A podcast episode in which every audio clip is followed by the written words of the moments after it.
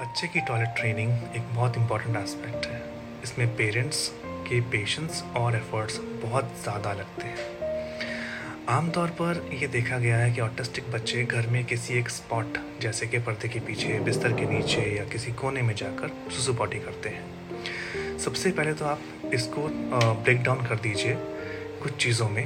पहला कि बच्चे का रूटीन बन जाए, इसके लिए उसको आपको हाई फाइबरस खाना और पानी ज़्यादा देना है।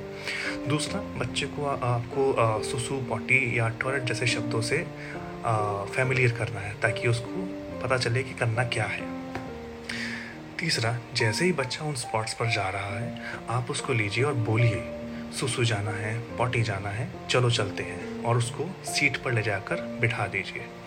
बच्चा दो तीन मिनट बैठे करता है, नहीं करता है, उठना चाहता है, उठा दीजिए, कोई बात नहीं है। ये प्रोसेस थोड़ा लंबा चलेगा, तीन चार दिन, हफ्ते, महीने शायद। इसका रिजल्ट आपको बाद में दिखना शुरू होगा, एकदम से नहीं हो सकता।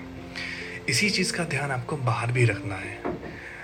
जैसे ही हम बाहर जा रहे हैं रोड पर भी आपको ये चीज़ हर घंटे में, सवा घंटे में रिपीट करनी है। किसी भी टॉयलेट स्पॉट पर आपको उसको टॉयलेट करवाना है।